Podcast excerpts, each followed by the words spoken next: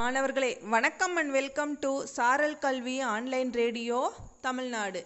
இன்றைய நாள் நிகழ்வில் உங்கள் அனைவரும் சந்திப்பதில் பெருமகிழ்ச்சி அடைகிறேன். இன்றைய நாள் பதினைந்து ஒன்பது இரண்டாயிரத்து இருபத்தி ஒன்று. செப்டம்பர் பதினைந்தாம் தேதி புதன்கிழமை. வரலாற்றில் இந்த செப்டம்பர் பதினைந்தாம் தேதி மிகப்பெரிய ஒரு நாளாக பள்ளிகளிலும் அனைத்து இடங்களிலும் கொண்டாடக்கூடிய ஒரு நாள். ஏன் அப்படின்னு பார்த்தீங்கன்னா செப்டம்பர் பதினைந்து ஆயிரத்தி தொள்ளாயிரத்தி ஒன்பதில் காஞ்சிபுரத்தில் நம்முடைய பேரறிஞர் அண்ணா பிறந்தார்.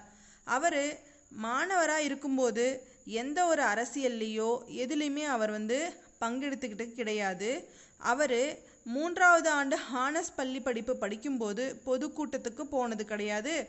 க- கல்லூரியில் நடக்கும் எந்த ஒரு விவாதத்திற்கோ எந்த ஒரு நிகழ்வு கூட்டங்களுக்கோ அவர் போனது கிடையாது. இப்படி இருக்கிற சூழ்நிலையில் மூன்றாம் ஆண்டு ஹானஸ் படிப்பு படிக்கும்போது லயோலா கல்லூரியில் நடந்த ஆங்கில சொற்பொழிவு போட்டியில் முதல் முதலாக அவர் கலந்துக்கிறாரு.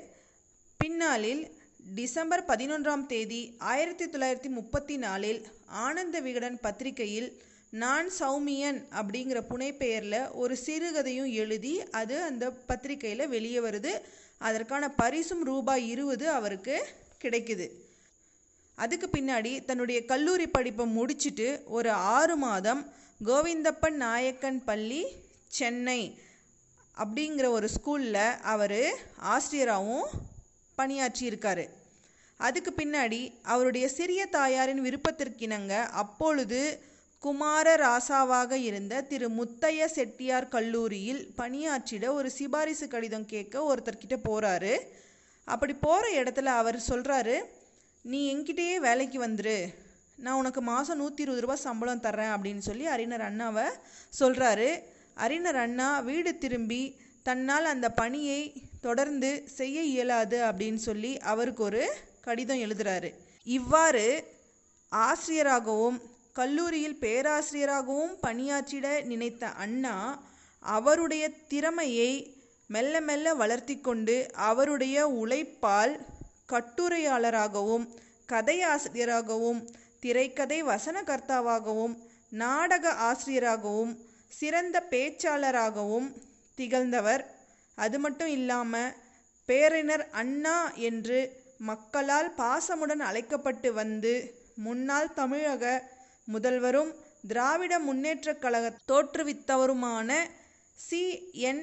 அண்ணாதுரை அப்படிங்கிறவர் தான் நம்முடைய பேரறிஞர் அண்ணா. மாணவர்களே ஒரு பள்ளியில் சிறிய ஒரு மாணவராக பள்ளியை முடித்து கல்லூரி படிப்பை முடித்து தன்னுடைய உழைப்பால் தமிழக முதல்வராகவும் பல்வேறு துறைகளில் சிறந்து விளங்கிய அண்ணாவைப் போல நீங்களும் பள்ளி படிக்கும் காலத்திலிருந்தே உங்களுடைய கடின உழைப்பால் நன்றாக படித்து உங்கள் திறமையை மெருகேற்றினால் நீங்களும் வரலாற்றில் இடம் பிடிக்கலாம். உங்களிடமிருந்து விடைபெறுவது பொம்மல்லி அரசு மேல்நிலைப்பள்ளி கணித ஆசிரியை ஏ. ஷர்மிளா பேகம் தருமபுரி மாவட்டம்